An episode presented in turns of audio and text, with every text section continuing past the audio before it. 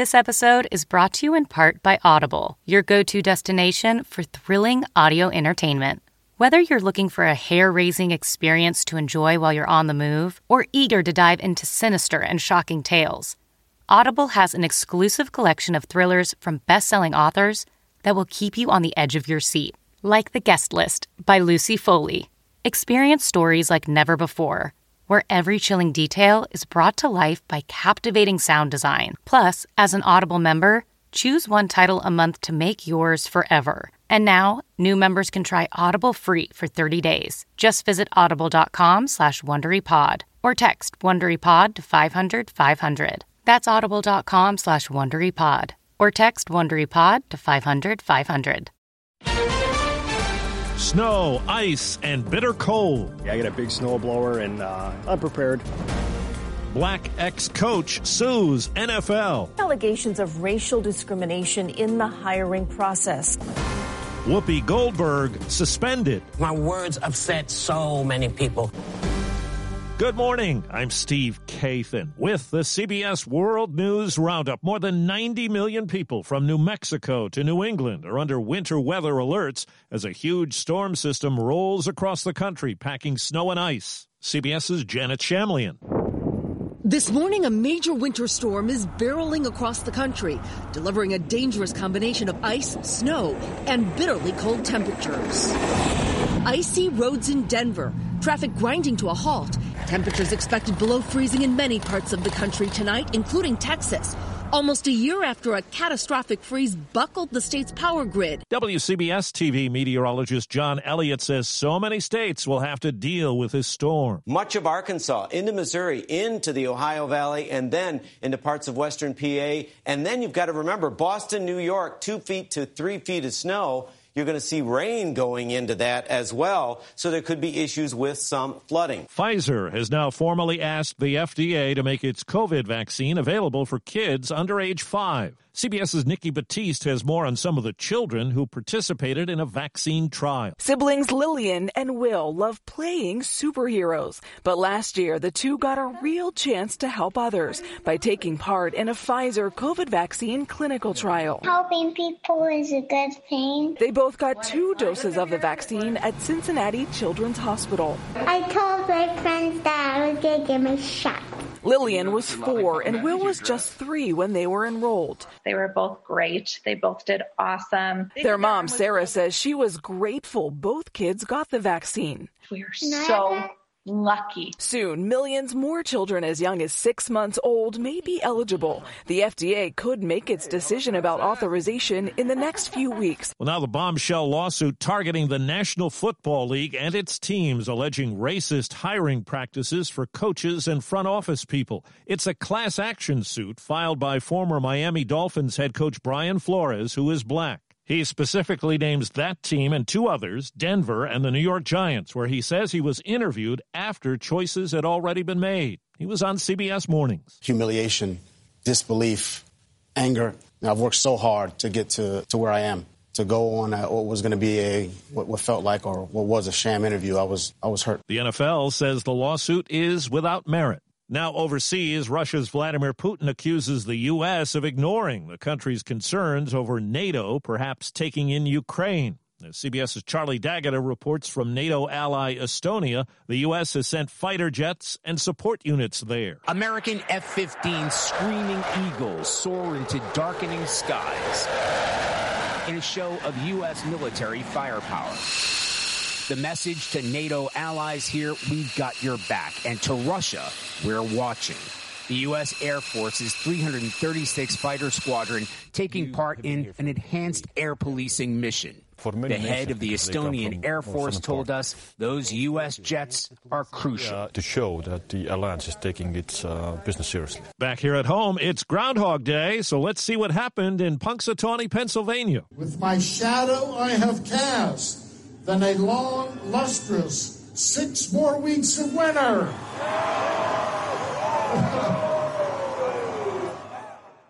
if I asked you how many subscriptions you have, would you be able to list all of them and how much you're paying?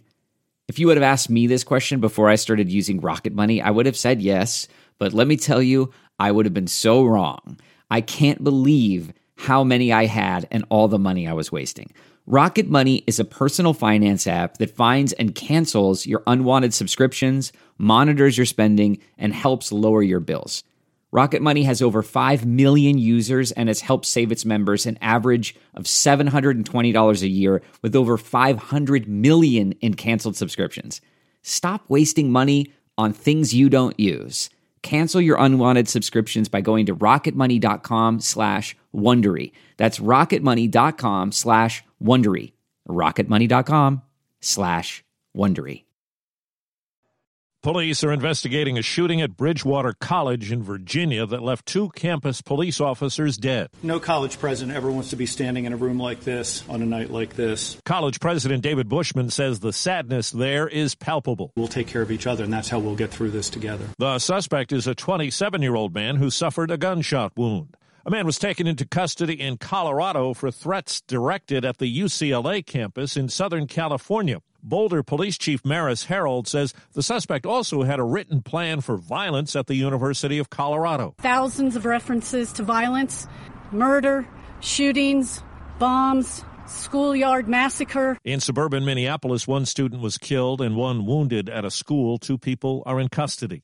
Well, President Biden is reaching out for Republican support as he charts his course to get a black woman on the U.S. Supreme Court. The president met in the Oval Office with the Democratic chairman and Republican ranking member of the Judiciary Committee, which he once chaired. Mr. Biden also spoke by phone with Mitch McConnell, the top Senate Republican. I want the advice of the Senate as well as the consent. The president is expected to ask former Alabama Democratic Senator Doug Jones to serve as the Sherpa for the nominee on Capitol Hill, bringing her from one senator's office to the next. Stephen Portnoy, CBS News, Washington. ABC News has suspended Whoopi Goldberg from The View for two weeks. It came just hours after her on air apology for saying in a Monday discussion that race was not a factor in the Holocaust. It is indeed about race because Hitler and the Nazis considered Jews to be an inferior race.